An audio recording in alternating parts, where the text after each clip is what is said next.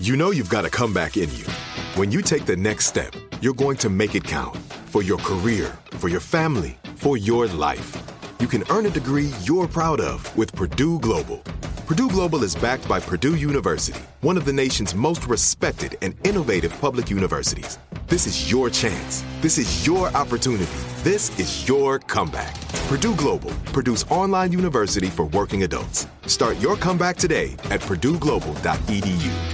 What's up? This your boy Lil Duval, and check out my podcast, Conversations with Unc, on the Black Effect Podcast Network. Each and every Tuesday, Conversations with Unc podcast feature casuals and in-depth talk about ebbs and flows of life and the pursuit of happiness. Unlike my work on stage, I tap into a more serious and sensitive side to give life advice and simply offer words of encouragement, yet remind folks to never forget to laugh. Every Tuesday, listen to Conversation with Unc, hosted by Lil Duval on the Black Effect Podcast Network, iHeartRadio app, or wherever you get your podcasts presented by AT&T. Connecting changes everything. Are you looking for the perfect move in ready home this spring season? Now's the time to buy at Fisher Homes. For a limited time only, enjoy below market interest rates starting at 5.375% APR, 6.139% APR. With these exclusive lower rates, you can save hundreds on a move in ready home and start enjoying the benefits of home ownership even faster. Schedule your personal tour with one of our new home specialists at FisherHomes.com and make this spring the season you find your perfect home sweet home. Financing provided by Victory Mortgage, LLC, NMLS 461249, Equal Housing Lender. Pee Wee Gaskins was a master manipulator who befriended many of his victims on the way to becoming South Carolina's most notorious mass murderer. He stabbed, shot, drowned, and poisoned more than a dozen people. And for his final act, he used dynamite in a brazen murder for hire scheme while his victim was on death row. Pee Wee conned everyone around him and charmed one unwitting accessory to assist in his final brutal deed. And we plugged that son of a bitch up and blew him on into hell. I only know more than a dozen people that he actually killed. He went back inside and shot both of them with a shotgun. Just outright murder. I have always felt there's there's something that makes these people unlike you and me. From iHeartRadio and Doghouse Pictures, this is Pee Wee Gaskins Was Not My Friend. I'm Jeff Keating.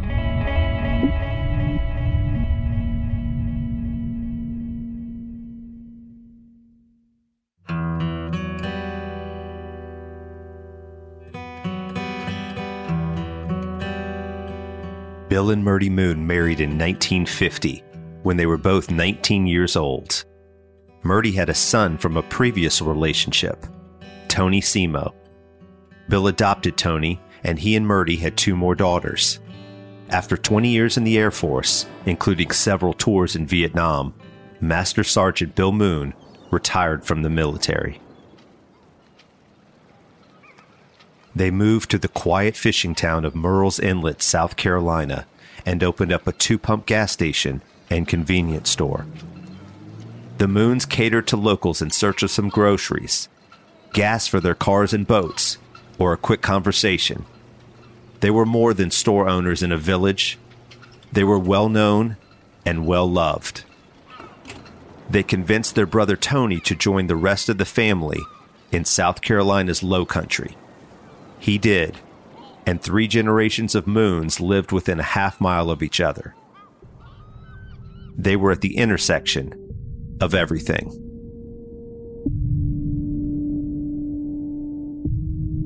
Tyner had entered the moon grocery several times in previous days.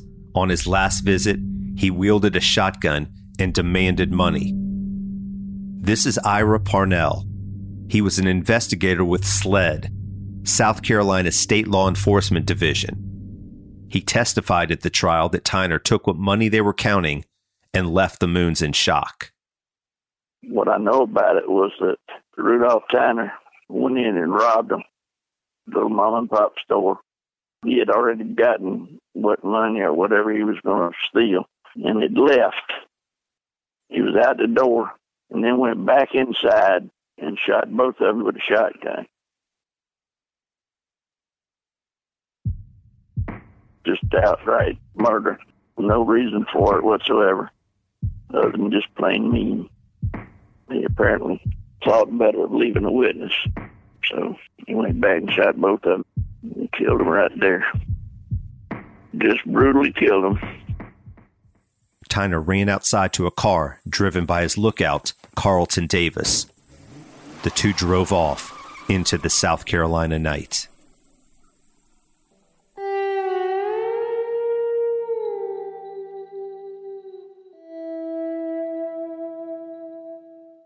Tony Simo was in his trailer watching television when Rudolph Tyner killed his parents. He had finished his day as a brick mason and he was watching Rio Lobo starring John Wayne when his pit bull barked outside. He glanced out the window, having no idea that his parents' killer could have just driven past. He went back to his movie, and minutes later, two teenagers walked into the store, thinking they were going to get some snacks for the night and instead discovered the dead bodies behind the counter. They ran out screaming and called for help.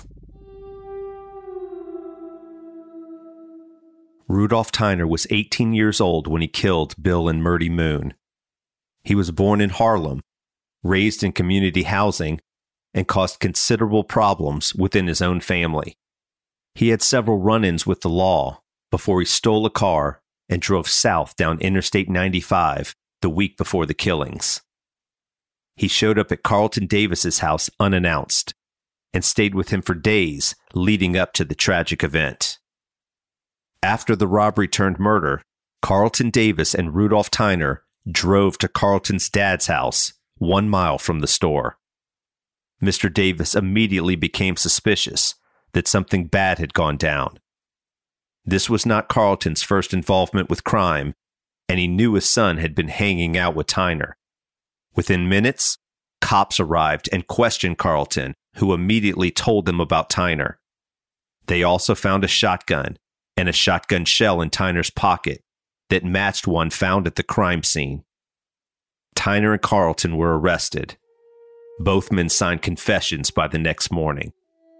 Davis confessed to being an accomplice to murder, Tyner confessed to the two murders. And Tony Simo raged.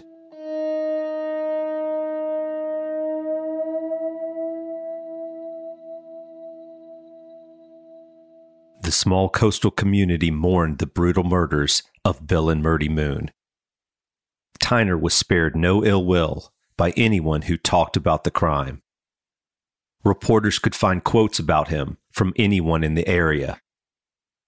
A public defender at the time resigned to avoid having to defend Tyner. He was then hired by the Simo family to ensure Tyner got the maximum sentence. By August 1978, five months after the robbery turned murder, Rudolph Tyner was on trial. Prosecutors showed that Tyner had cashed a check at the store and made a small purchase the day before the murders as evidence that he had scouted the store.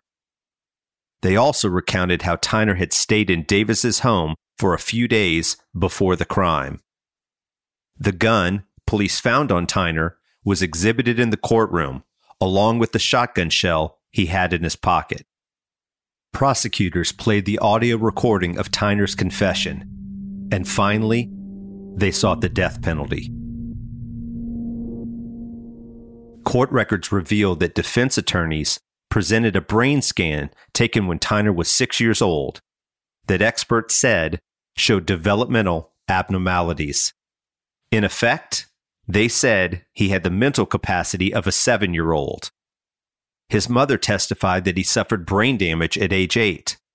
She said that he was scared into a murder confession by police who made him strip naked. Tyner's attorney argued, quote, the capacity of the defendant to appreciate the criminality of his conduct was substantially impaired. End quote.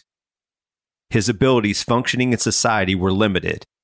The defense argued for life in prison since he had an IQ of 80 and was fundamentally unable to understand the charges leveled against him when he signed the confession. Tyner was convicted of murder and sentenced to die in South Carolina's electric chair.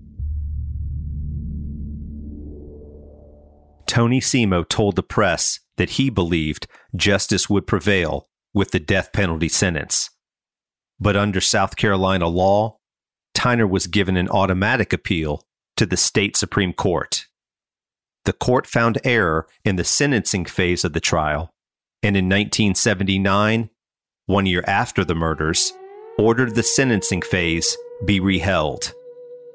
As new hearings continued throughout the year, Simo laid awake at night, thinking of ways to kill Rudolph Tyner.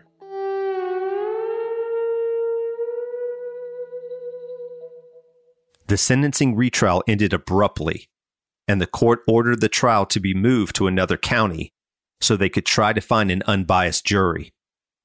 Tony, inflamed by the ongoing process, told the press I dreamed constantly about him laughing while my mother begged for her life. I kept seeing my mother and father laying in pools of blood. At the retrial, Tony Simo had to relive the details of his parents' murder one more time. He was so overcome with raw emotion that he leapt at Tyner in the courthouse hallway, and a struggle ensued. Simo later said, I got Tyner once in that little courthouse, him smiling at me and my sisters. I grabbed him by the handcuffs and I got him one good between the legs before they wrestled me to the ground. They finally calmed Simo down and he was taken away. Some people thought he was heroic in taking action. There was definitely public support for him. The retrial brought a second conviction and death sentence.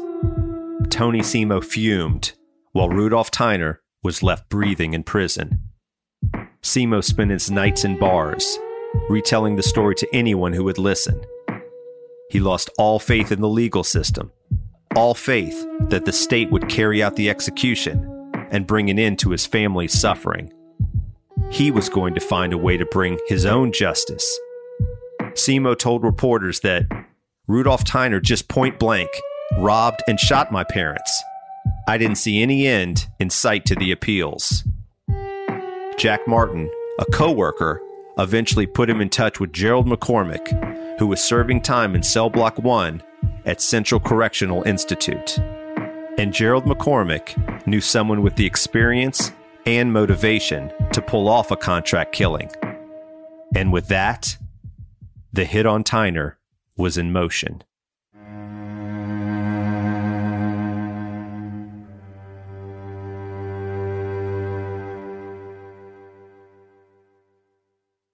Are you ready to take charge of your health journey?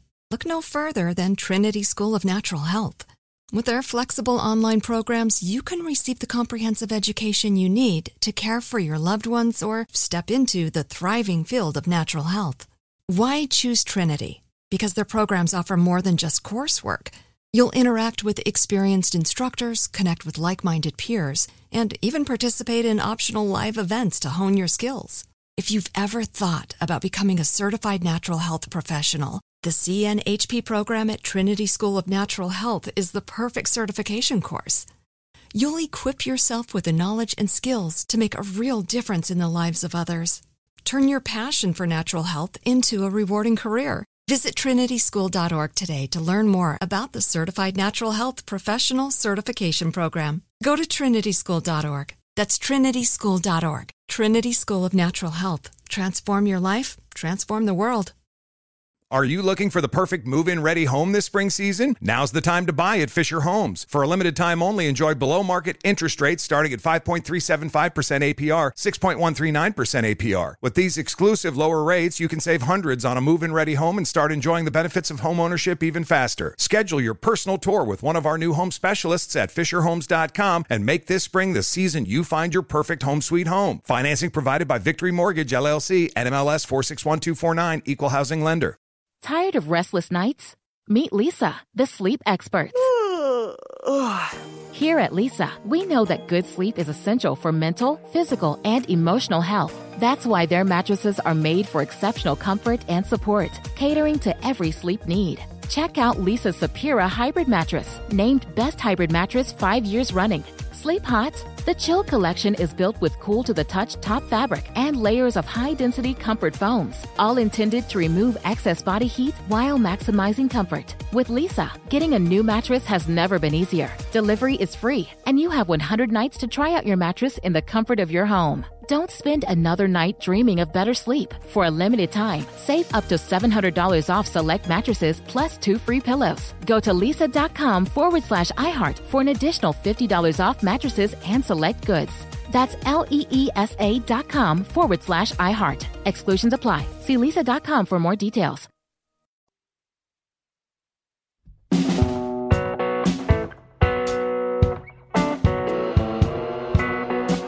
Rudolph Tyner was incarcerated near Columbia, South Carolina, at the Central Corrections Institution known as CCI. It had been the state's primary prison since the Civil War. A massive stone structure, it housed more than 500 total prisoners. It also held all the state's death row inmates. In the summer of 1982, Tyner was awaiting a ruling on his third death sentence appeal when incredibly, he was placed in a cell near South Carolina's most notorious killer, Donald Henry Pee Wee Gaskins. Pee Wee Gaskins had been in CCI since he was convicted of a single murder in 1976. He was also given the death penalty. Legends about Pee Wee bordered on absurd. Pee Wee claimed to have killed 110 people, hitchhikers by the dozens, on a killing spree through Florida. Most of the stories about him didn't bring indictments, charges, or convictions. There are, however, some verified facts about him. This is Cecil Chandler, who covered the Pee Wee Gaskin story in 1975 for TV 13 in Florence, South Carolina. You know, when I first started doing the stories, I used to have people call me all the time wanting to know more information about Pee Wee Gaskins. And, I, you know, I could only tell them what I knew about him and the stories that we did on him. They were just so intrigued with it. And I did this thing for public television. We did something. And then another station out of uh, another company from down under wanted to do something about him being a mass murderer and wanted to say he killed hundreds of people. And I told them, they kept trying to make me say that. And I, I wouldn't say it. I said, I only know more than a dozen people that he actually actually killed. A year after Pee Wee was sentenced to die in South Carolina's electric chair, legal technicalities sent the case to the South Carolina Supreme Court. His death sentence was revoked and sent back to court for a resentencing trial. Here's a reporter from one of the local news stations covering the story. The impact of today's ruling may not be immediately known. However, Warden Strickland says that he feels the cases will have to be reviewed by the judiciary system for resentencing. And public opinion may be sharply divided on this issue, as indicated by the Supreme Court's 5 to 4 split decision.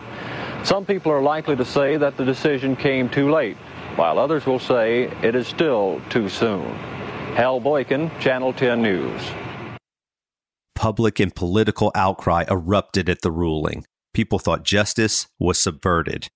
Before he could get back on death row by another sentencing trial, Pee Wee cut a deal with prosecutors. He pled guilty to nine other murders to avoid the electric chair. The outcry shifted to the prosecutors who made the deal. Solicitor Ken Summerford told local press that trying the remaining cases would have been too expensive.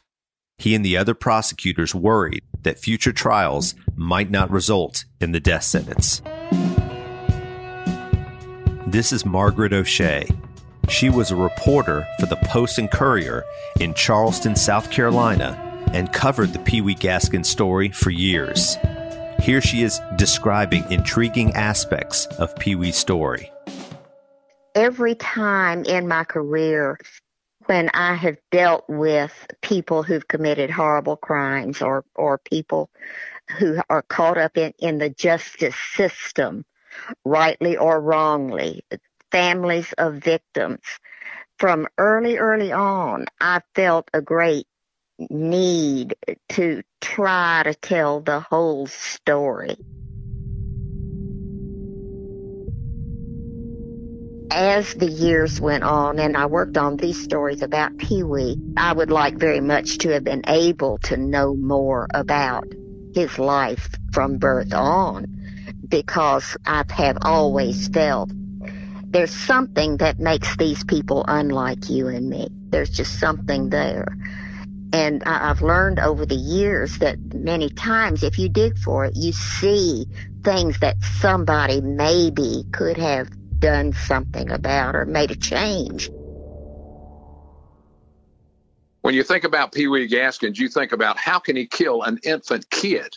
That's what really bothers me. And then the younger people, a 15 year old that he killed. I mean, this is something you never know what's going through somebody's mind. But in his mind, what was going through his mind? He just killed whoever he wanted to that did wrong to him or, you know, didn't like him or said something bad to him. You know, he would kill him. I don't know if there are good ways to go, but some of the details of some of the murders were bothersome to me. They seemed torturous, unduly cruel. You know, it wasn't like he set out to kill somebody and he just shot him once or he, you know, hit him once or stabbed him once. you know, it feels like he took his time with some of these people. And I always find that troublesome when I read it or hear it. Ultimately, authorities connected 14 murders to Pee Wee Gaskins. The press labeled him the meanest man in America. They used monikers such as Redneck Charles Manson because of the dominance and control he had over other people in his circle in North Charleston. He wielded this same power around Prospect, South Carolina as well, where he owned a few trailers and a large plot of land. He manipulated the police, his lawyers, and people in CCI. Here's Cecil Chandler he really could con people. I'm going to use that word. I think Pee Wee Gaskins could con people, and he would get them to like him. And uh, you know, if you sat down and talked with him and didn't know anything about his background of uh, the murders or anything, you would kind of think he's just well, he's just a normal guy. And uh, I think he just kind of conned people, and they got to like him, and they'd give him a job, and you know, and he would go on about his life. I think what strikes me about his victims was that most of them, however long or however briefly they knew him, didn't have a whole lot of reason to be afraid of him that they knew of. They were not aware of his activities outside the sphere that they shared with him. But it didn't take much to find out the truth about him. And then they were gone. Pee Wee killed friends, work associates, family members, and people who crossed him. Some people around North Charleston and Prospect, South Carolina, knew about his murders. Some of them died for talking about them. He killed people who betrayed or failed him in some way. And, after his arrest and trial, everyone in South Carolina, whether they knew him or not, had opinions about his story it wasn't difficult to get locals to talk on camera. And I did find out that a lot of these people kind of pumped it up a little bit to make it more exciting, you know, for the story to, to get on television. And you couldn't believe all of it, but you took what you could and you worked with it. But sometimes it was a little more than you could really actually put on TV. And I found out a lot of things about Pee Wee Gaskins. Found out he drove a hearse and he rode around all the time and he hung out at this little small grocery store. I learned more about him at that grocery store, I think, that little small place, than I did anywhere else. It was the 1970s. Southern rock filled the airwaves, and sulfur wafted in the breeze around South Carolina low country. Pee Wee Gaskins drove his black hearse around the dirt roads, lined with oaks weighted by Spanish moss. And doom followed him. Here's Cecil Chandler reflecting on the lives Pee Wee snuffed out. I did not actually know any of the victims. Uh, I knew of the Cuttino girl from Sumter, whose father was in the legislature when they found her body and connected it with Pee Wee Gaskins. But a lot of times the victims are not talked about a lot. We mentioned it in our stories, talking about them some, but we didn't go into detail as to who they were. And uh, that's the sad part about reporting when you're doing television. It's such a short time period that you have to deal with. And uh, you really just go into the murdering and uh, you actually just mention the victim's name. And that's the sad part about reporting. But let me tell you, when I finally got into meeting him after he was captured and everything, he was just a short guy, a little squeaky voice, and uh, he, he, you know, he didn't look like he could be what they called a serial killer.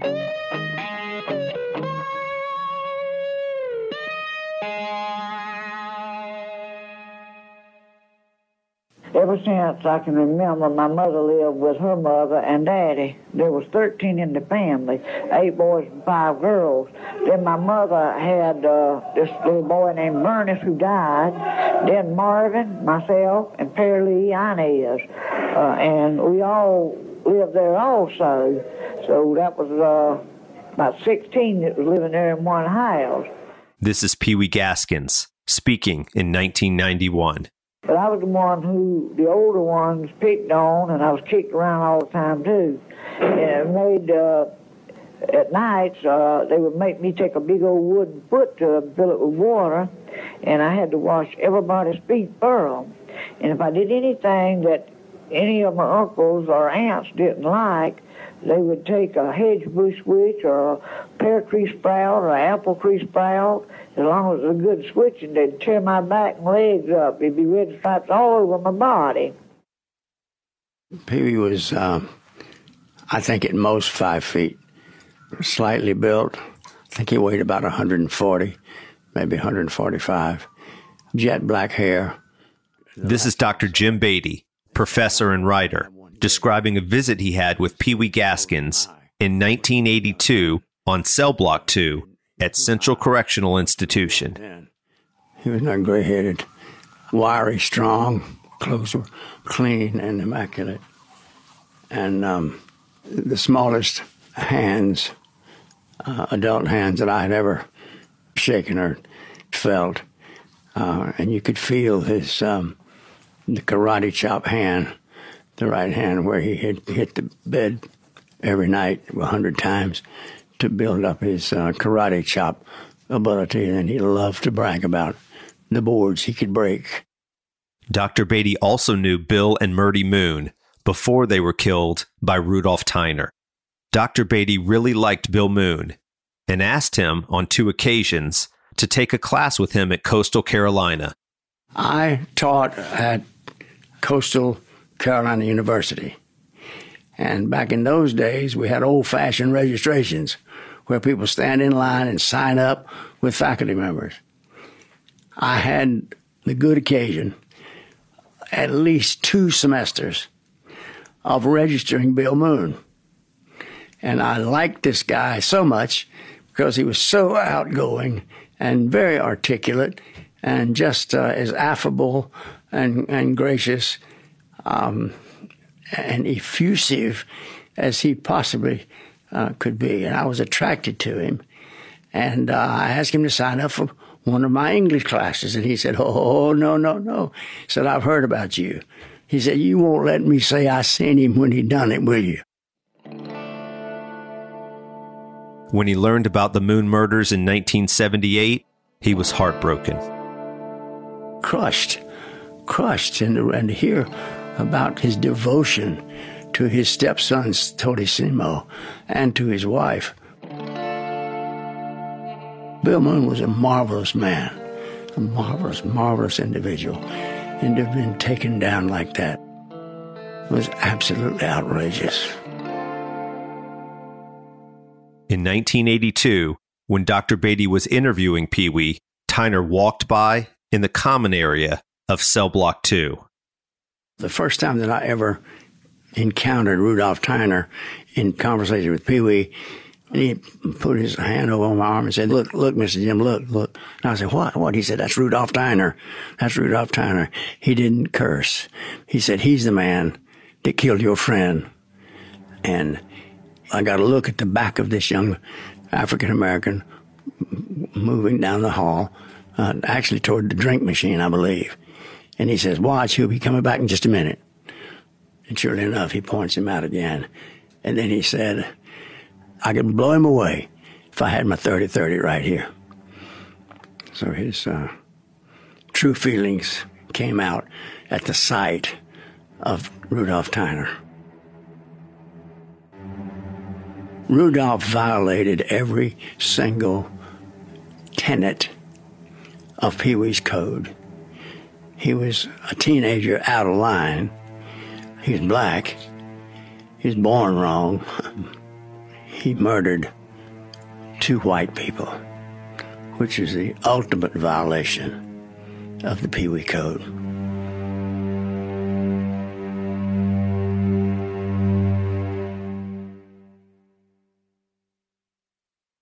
Are you ready to take charge of your health journey? Look no further than Trinity School of Natural Health.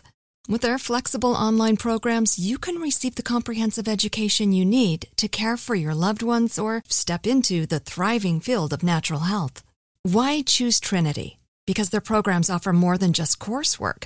You'll interact with experienced instructors, connect with like minded peers, and even participate in optional live events to hone your skills.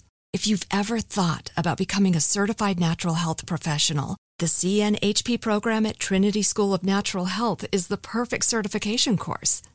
You'll equip yourself with the knowledge and skills to make a real difference in the lives of others. Turn your passion for natural health into a rewarding career. Visit trinityschool.org today to learn more about the Certified Natural Health Professional Certification Program. Go to trinityschool.org. That's trinityschool.org. Trinity School of Natural Health. Transform your life, transform the world. Are you looking for the perfect move in ready home this spring season? Now's the time to buy at Fisher Homes. For a limited time only, enjoy below market interest rates starting at 5.375% APR, 6.139% APR. With these exclusive lower rates, you can save hundreds on a move in ready home and start enjoying the benefits of home ownership even faster. Schedule your personal tour with one of our new home specialists at FisherHomes.com and make this spring the season you find your perfect home sweet home. Financing provided by Victory Mortgage, LLC, NMLS 461249, Equal Housing Lender. Good sleep should come naturally, and with the new Natural Hybrid mattress, it can. A collaboration between award winning mattress brand Leesa and home design favorite West Elm, the Natural Hybrid is the culmination of these two companies' shared values premium materials, meticulous craftsmanship, and sustainable practices. Made with natural latex, responsibly sourced natural wool, and environmentally safe foams, the Natural Hybrid elevates your sleep sanctuary. Indulge indulges your senses and supports a greener tomorrow. Plus, when you purchase the natural hybrid, you're also helping fuel Leesa's work with shelters and those in need. Since 2015, Leesa has donated more than 40,000 mattresses to ensure children and families have a safe place to sleep. Don't put off a good night's sleep any longer. Get a Leesa mattress today for a sound sleep tonight. Visit leesa.com slash iHeart. That's L-E-E-S-A dot com slash iHeart. Tony Cimo hated Rudolph Tyner, and he had the public support. He received a hero's welcome after he kicked Tyner in the crotch as they walked into one of the murderer's hearings. But that was nothing compared to what he ultimately had in store for Tyner. He found the connection he needed to execute his plan at the Central Corrections Institute. Gerald McCormick was serving time in Cell Block 1 at CCI and knew the infamy of the trustee of Cell Block 2, Pee Wee Gaskins. Here's Dr. Jim Beatty talking about Pee Wee's role as the prison trustee. He was a trustee and he had the run of the place, and this came about as a result of the fact that he was a con artist, as polished a con artist as you've ever seen was my experience. Pee Wee was reliable. He did what he said he would do, trustworthy which is as ironic as it possibly can be. Holly Gatlin interviewed Pee Wee on several occasions when she was working as a police reporter for the morning news in Florence, South Carolina in the 1980s. Here she is talking about Pee Wee being the trustee of Cell Block 2. Pee Wee was the building man. You know, Pee Wee was very good at at doing things. I mean, he he knew what he was doing. He could fix things. So there was some degree of, of trust among the security officers, the prison officers. You know, the prisons, to a certain extent, are run, the institution is run by the inmates.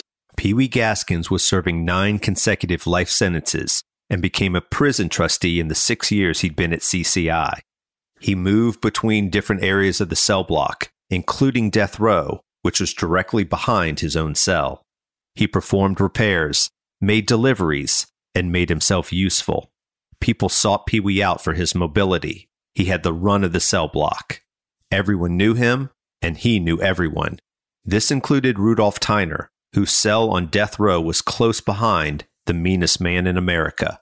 That proximity allowed them to communicate from their cells by yelling through the vents. But Pee Wee's generosity was all a part of a ruse to get close to Tyner.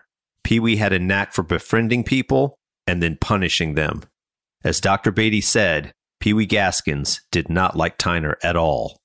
Here's Pee Wee talking about Rudolph Tyner, who was on death row He's the kind that thinks that if he asks you to do anything, you're supposed to do it. I'm one that I don't let nobody tell me what I can do and what I can't do. And he's the one that used to come by my cell and talk about, you know, he was going to kill himself and all that. And I told him he wanted to die so damn bad to, to stay in his cell Thursday when we go to church. And I'd come by and cut his damn throat for him. And he said, you would, wouldn't you? I said, you damn right. And he never said nothing about wanting to die no more to me. Pee Wee didn't take too well to people trying to tell him what to do. He knifed and shot people for the smallest insult or tone he took the wrong way. And Tyner was trying to do it in prison, a guy Pee Wee already hated because he was a black man who killed two white people. And when he started talking about wanting to kill himself, Pee Wee was all too happy to oblige. In fact, he offered to do it while the other inmates were at a Thursday church service. I think Pee Wee was addicted to killing. And when he found another opportunity to kill somebody, he was very willing to take it. I'll tell you what he told me one time. You know, that some of his phrases stick in my mind. He said, I ain't never killed nobody that didn't need killing. Tony Cimo thought Rudolph Tyner needed killing. For years, he sought revenge and then got in touch with someone inside CCI to help him deliver his own brand of justice. Through Gerald McCormick, Cimo hired Pee Wee Gaskins to kill Rudolph Tyner. McCormick made several collect calls to Cimo to arrange details and payment. Then one day in 1982, Pee Wee called Cimo's house directly, a collect call from Cell Block 2 at CCI. The telephone operator identified the caller as Gerald McCormick, but it was Pee Wee who was on the line and said, quote, This is the doctor calling you. End quote. Hello? I have a customer call you, Tony from Joe McCormick. Will you accept? Yes, I will. Thank you. Are you Tony? Yes. Great, thank you. Tony? Yeah. Gerald wanted me to call you, said, Tell you this is the doctor calling you. Uh-huh. So I come up with something told him that I would call you if he wanted me and tell you if you'll send it. It can't be no damn making sick on it. I need I need one electric cap and as much of a stick of damn dynamite as you can get. I'll take a damn radio and rig it into a bomb the way he plugs it up. That son of a bitch will go off and there won't be no damn coming back on that. Pee Wee requested as much dynamite as Cimo could deliver him, and he would take care of Tyner once and for all. He was going to rig it into a radio. Here's how Tony Cimo was to get explosives into the prison. Uh, if we can get a electric radio, you know, just got to put a pretty good size speaker that you can't see in. Yeah. Just take that damn thing and tape it up into something and put it in the front of the speaker up against it, tape it where it won't shake. Sure. And just put it in an old electric radio that's got to put a pretty good size speaker in it. And, and mail it to me or you can mail it to him. But just make sure, you know, that it looks as it ain't been tampered with or nothing bad. And get it up to him, and damned if I don't give it to him. And, and when he plugs that son of a bitch up, it'll blow him on into hell. Pee Wee wanted a radio with dynamite taped inside the speaker. He would then rig the radio with a wire to detonate when Tyner plugged it in. One electric cap, and as much of a stick you can get in, as as pure as you can get. He told me to call you maybe over the weekend. You can find one stick somewhere and get it to me. And damn, if I can't fix him up. Okay, well, I, I'll probably get at least plastic explosion. Well, that'd be good. I can handle it as long as I got that electric cap where it'll go off when uh, he plugs it in the wall socket. Uh, all the troubles will be over with. All the troubles will be over with. It was September 1982, and they were talking about getting dynamite into a prison. It sounds crazy to even say it. I mean, prison, a radio, a wire, and some dynamite. A fellow inmate later testified that on September 12th, Pee Wee instructed him to deliver to Rudolph Tyner what appeared to be a radio type speaker built into a plastic cup. He delivered the cup and a message. Tyner should connect that cup to the wire Pee Wee had run to a cell through the ventilation system. The two of them would be able to talk directly instead of having to yell through the vent. Prison house ingenuity. So Tyner got the cup, connected that wire that extended through the vent to Pee Wee's cell. As he was told, he yelled through the vent when it was connected, and then he held the cup up to his right ear.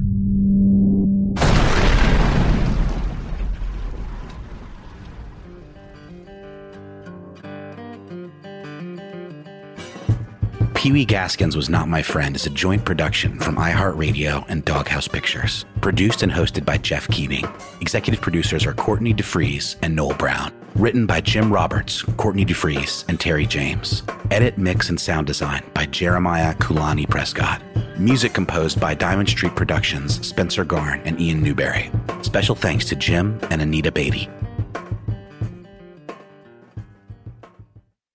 Are you ready to take charge of your health journey? Look no further than Trinity School of Natural Health. With their flexible online programs, you can receive the comprehensive education you need to care for your loved ones or step into the thriving field of natural health. Why choose Trinity? Because their programs offer more than just coursework. You'll interact with experienced instructors, connect with like minded peers, and even participate in optional live events to hone your skills. If you've ever thought about becoming a certified natural health professional, the CNHP program at Trinity School of Natural Health is the perfect certification course. You'll equip yourself with the knowledge and skills to make a real difference in the lives of others. Turn your passion for natural health into a rewarding career. Visit trinityschool.org today to learn more about the Certified Natural Health Professional Certification Program. Go to trinityschool.org. That's trinityschool.org. Trinity School of Natural Health. Transform your life, transform the world. Are you looking for the perfect move in ready home this spring season? Now's the time to buy at Fisher Homes. For a limited time only, enjoy below market interest rates starting at 5.375% APR, 6.139% APR. With these exclusive lower rates, you can save hundreds on a move in ready home and start enjoying the benefits of home ownership even faster. Schedule your personal tour with one of our new home specialists at FisherHomes.com and make this spring the season you find your perfect home sweet home. Financing provided by Victory Mortgage LLC, NMLS 461249, Equal Housing Lender. Good sleep should come naturally, and with the new Natural Hybrid mattress, it can. A collaboration between Leesa and West Elm, the Natural Hybrid is expertly crafted from natural latex, natural wool, and certified safe foams to elevate your sleep sanctuary and support a greener tomorrow. Plus, every purchase helps fuel Leesa's work with shelters and those in need. Don't put off a good night's sleep any longer. Get a Leesa mattress today for a sound sleep tonight. Visit leesa.com slash iHeart. That's L E E S A dot com slash iHeart.